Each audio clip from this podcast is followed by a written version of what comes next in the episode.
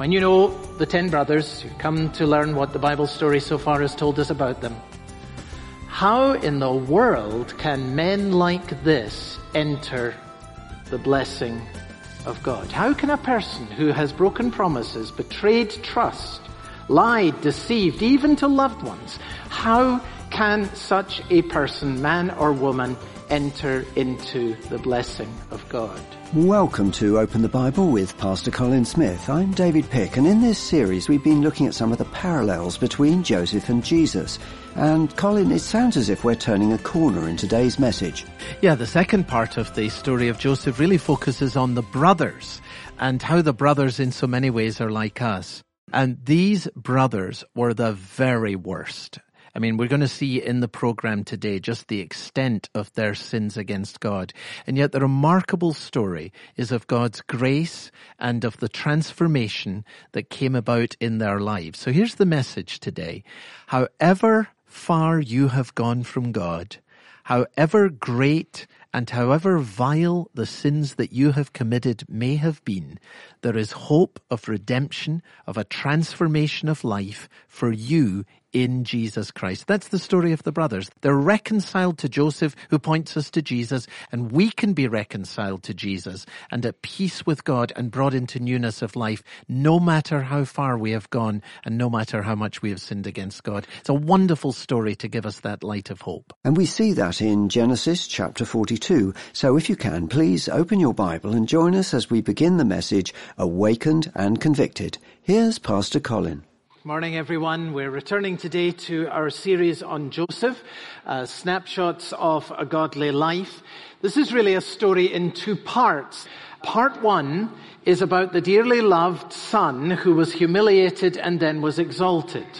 Uh, we followed the story of how Joseph comes to his brothers. They hate him because he is the loved and favored son. They sell him to traders who take him to Egypt and he's taken to the lowest point, but then he's exalted and ends up being the governor at the right hand of Pharaoh with authority over the entire land of Egypt. And what we saw throughout the two months at the beginning of this year was Joseph really is very like Jesus. His story obviously shines a light on Jesus, the dearly loved, highly favored Son of God, who comes into the world to seek his brothers, is hated and rejected, despised, goes to the lowest point, is exalted to the highest place, and at the right hand of the Father reigns as our Prince and as our Savior. Joseph is very, very much like Jesus. Now the brothers, are very, very much like us. So while part one of the story points to the journey of Jesus, his humiliation and his exaltation, part two of the story is really the story of how God redeems sinners like us.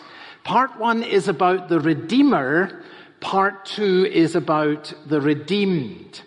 And keeping this uh, uh, framework for the story in your mind will help you to know where we are as we go forward. Part one is about God's great purpose for his own son. Part two is about God's gracious plan for his own people. And so what we're going to see here is um, that God works through his loved and favored son to bring about the redemption, the blessing, of uh, these brothers with whom in so many ways we will be able to identify ourselves. Now, to understand the story in part two, we really need to get a, an orientation towards uh, these brothers, get a picture in your mind of who they were and how they had lived. And uh, the headline here is that these brothers were not like Joseph. Joseph is very like Jesus, but uh, the brothers are not at all like Joseph. In fact, they live the opposite of a godly life. And you can see that in at least four snapshots that are given to us in the Bible. I'll just run through them briefly here. The first is the story of Simeon and Levi. You have it in Genesis 34. The story here is that Joseph's brothers had made a deal with a clan called the Shechemites, that is the clan of a man called Shechem. And this man Shechem had fallen in love with and had slept with their sister Dinah. The brothers were outraged about this, but then they made a deal with Shechem and his clan, and said that the two families would blend and they would intermarry and that the brothers would be at peace with him despite what he had done if, and this was the one condition, all of their men were circumcised. So the men of Shechem agreed to this deal. They went ahead and while they were still recovering and clearly therefore were in no position either to fight or to defend themselves, the sons of Jacob launched a, a raid. It was almost like a terrorist attack on the Shechemite city, destroyed all the men, destroyed the city. It was an outrage and it was an atrocity. So that in Genesis 34 verse 30, Jacob says, the father says of Simeon and Levi, you have brought trouble on me by making me stink to the inhabitants of the land. You've taken my name, the father says, and you have dragged it into the dirt by this atrocity of violence that you have perpetrated against these men to whom you had given your word. That's Simeon and Levi. Second snapshot, the story of Reuben. This is Genesis 35, verse 22. While Israel lived in that land, Reuben went and lay with Bilhah, his father's concubine, and Israel heard of it.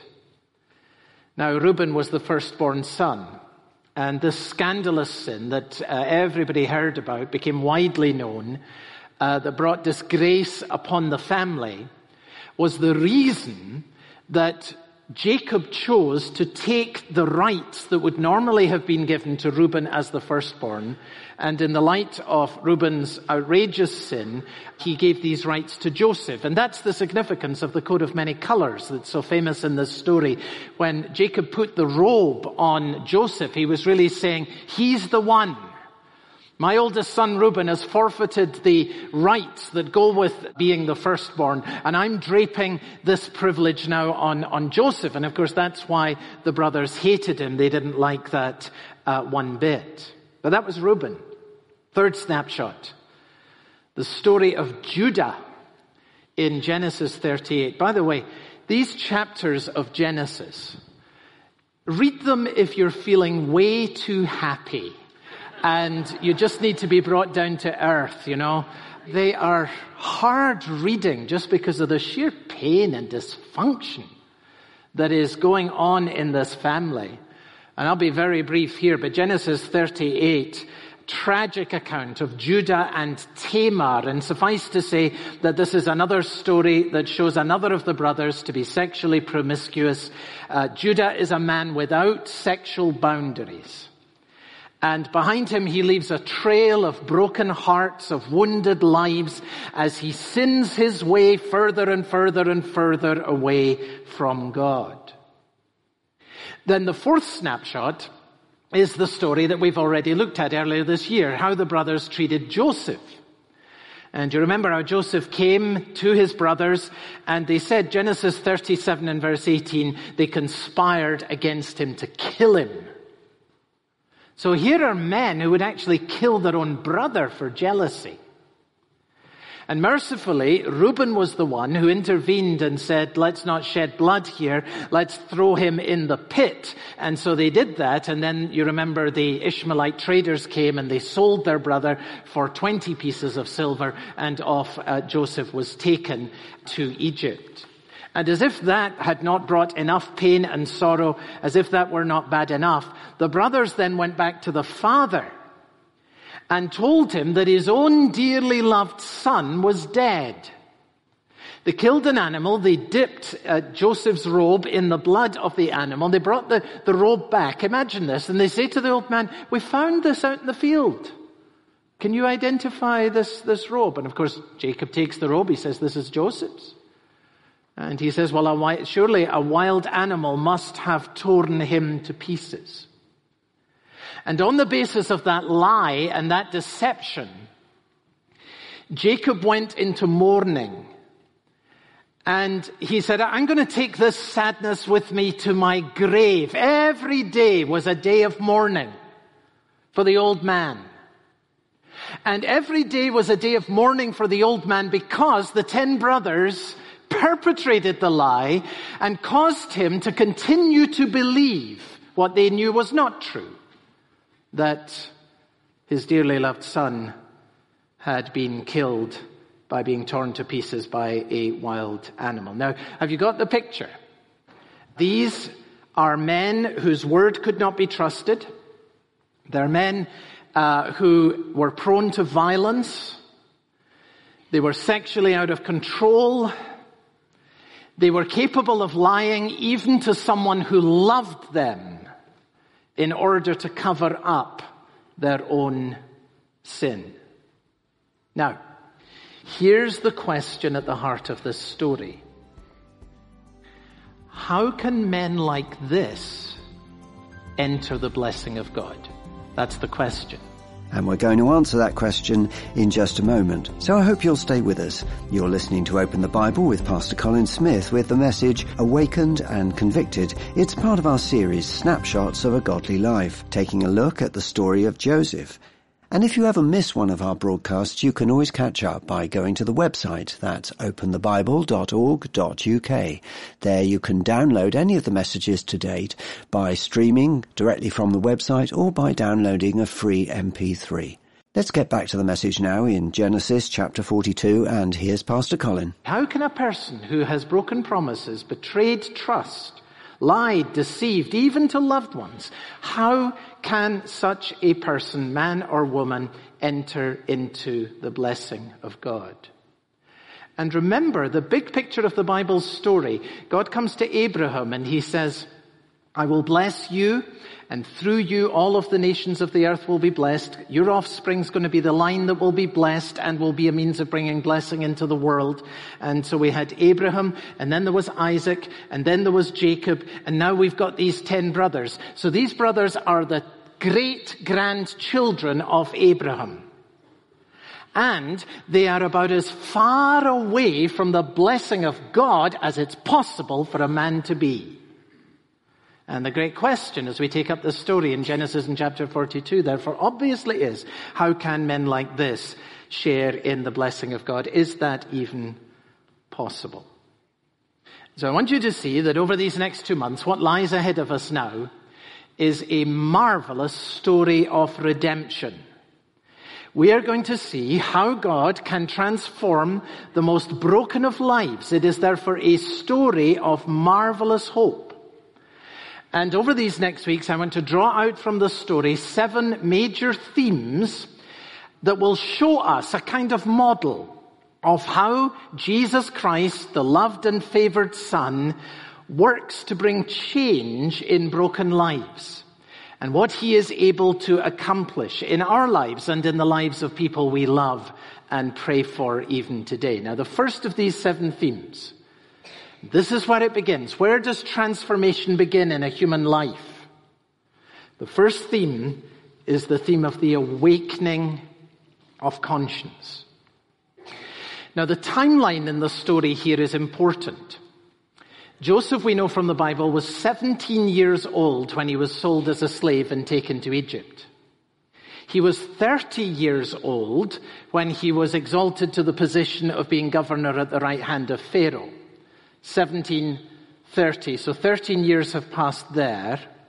And then we know that there were seven years of bumper harvests before the years of famine kicked in. So 13 years plus seven, at least 20 years have passed between the time when the brothers sold Joseph into Egypt and where we are now in the story in chapter 42 where the famine is beginning to bite in the land of Canaan. More than 20 years have passed. And I want to suggest to you today that during these 20 or more years, the brothers had slipped into what I'm going to describe as the worst of all spiritual positions. And that is that their sins were forgotten, but not forgiven. Now, no doubt they would have remembered from time to time what they had done, and perhaps especially in the early years, it would have been in their minds. But we know that their sins had never been dealt with for this reason. There was never a time when they came, never in 20 years, never a time when they came to their father and said, Dad, we lied to you. Never a time when they said, you know, your son was not killed by wild animals. The truth is we sold him for 20 shekels and uh, uh, he was taken to Egypt. Never a time when they came out with the truth. There was never confession. And therefore never repentance. For 20 years, the brothers simply moved on. As so often happens today in our culture. You move on from one church to another, from one situation where there's wreckage that's left behind to another. No confession, no dealing with sin and placing it under the blood of Christ, no repentance, no real change, just move on. The next chapter, the next thing. And for 20 years, these brothers had been working for the father. So think about what that means. They're working for the father, they're in the homestead. For 20 years, they had been lying to the father. Perpetuating the lie that his dearly loved son had been killed by wild animals. For 20 years, every day, deceiving their father. Perpetuating the lie. And you may have seen this. I have certainly seen this. It is an extraordinary phenomenon that when a lie is repeated often enough, the person who repeats it can end up actually believing it themselves, even though they knew at the beginning it was not true. And you imagine over 20 years, every time a visitor comes to the tents of Jacob, and, uh, oh, now tell me about your family. And out comes the story. Oh, yes, you know, we had another brother. It was very sad, very tragic thing that happened. You know, he was torn to pieces by wild animals. And that's been repeated and repeated and repeated for 20 years. And it would not surprise me at all if they had come to actually think it were true itself. If your sins are forgotten but not forgiven, never confessed, never dealt with, never placed under the blood of Christ, you are in the worst of all spiritual positions. You've just moved on. I know that some people have trouble with remembering at times past sins that have been confessed and repented and placed under the blood of the Lord Jesus Christ. And I simply want to say for your encouragement, it is better by far that your sins are forgiven, even if they're not forgotten, even if at times they come back to your memory. Better by far that they're forgiven and not forgotten than that they would be forgotten and not forgiven, that they still stand against you in the very presence of God Himself. That is the worst position of all, to be at peace with yourself when your sins are not dealt with. And it's been like that for these brothers for 20 years. And what we're going to see today is that life change really begins when God breaks that up, steps in, and says, No more. No more. Now, how does God awaken conscience? He does it in four ways that we see in this story. And as we identify them, you will very probably be able to see how God has worked in this pattern in your own life. And you'll be able to recognize it and thank Him for it when this happens. Four ways then in which God begins this great redemptive work in a person's life. He awakens conscience first by disturbing peace, by disturbing peace. God breaks into the lives of the brothers here by an unexpected event that was entirely beyond their control. In this case, it was a famine.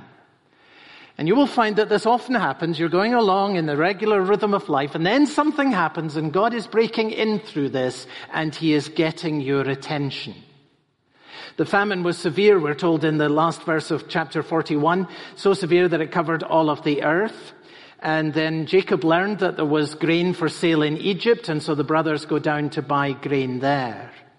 So we follow the story that was read for us. We're told when they arrive in Egypt, Joseph uh, recognizes the brothers, but the brothers don't recognize him. Of course. He recognized them because they weren't any different. Just 20 years older. As soon as he saw them, he thought, oh, there's the brothers. They did not recognize him because, of course, after 20 years, in the position he now occupied, Joseph looked entirely different and sounded entirely different from what anything they would have remembered from 20 years before. One writer says Joseph's head would have been shaved, his scalp oiled, his face and eyebrows painted with cosmetics as befitted his status as an Egyptian aristocrat. You can picture that from these early days, uh, the ways uh, in which um, the Egyptian aristocracy appeared. And he would have been in a long flowing robe of the Egyptian aristocracy, quite unfamiliar to uh, these brothers. And remember that he's even speaking in what to the brothers was an unknown language. He'd learned the language of the Egyptians when he arrived in the country. We saw that in the first part of the story.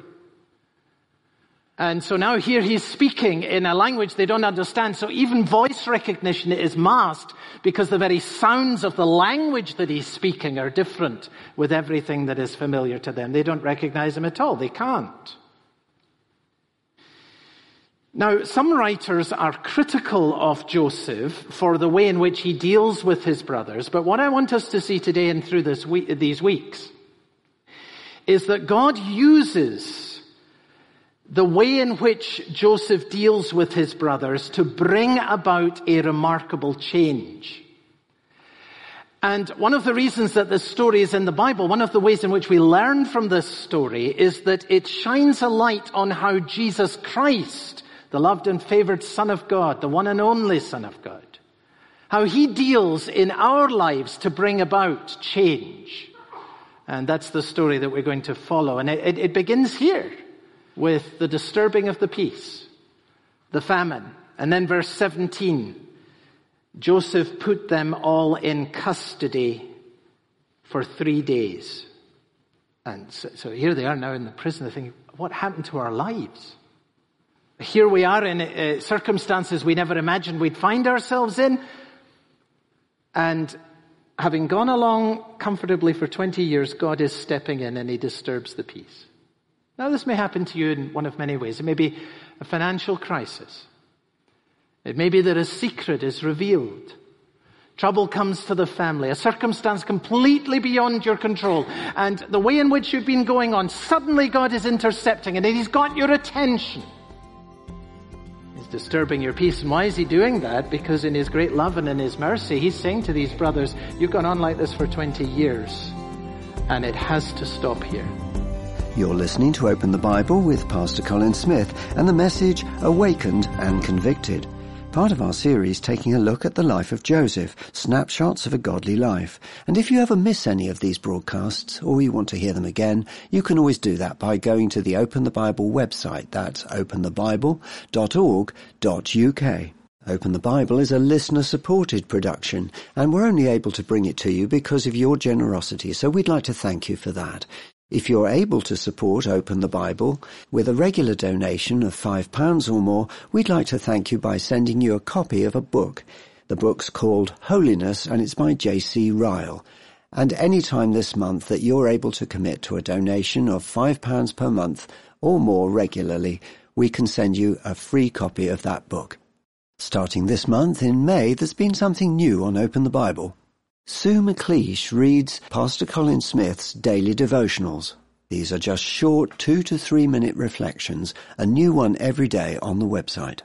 While Sue was in the studio, I asked her how she first came across Colin's daily devotionals. Well, I was widowed a decade ago, found myself feeling very lost and empty and one of my sons encouraged me to listen to some sermons online, and I came across Pastor Colin Smith. And I found myself listening more and more as God used Colin's Bible teaching to awaken something within me in that difficult time.